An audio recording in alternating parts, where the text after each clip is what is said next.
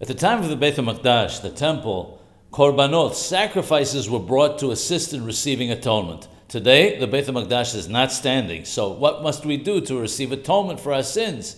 The Rambam writes that nowadays, when there's no Beit HaMikdash and no altar of atonement, the only thing available is teshuvah, repentance. Repentance atones for all kinds of sins. Even one who was wicked all his life and repented at the end of his days will not be reminded of his wickedness at all, as it states, the wicked one will not stumble on his wickedness on the day he repents from it.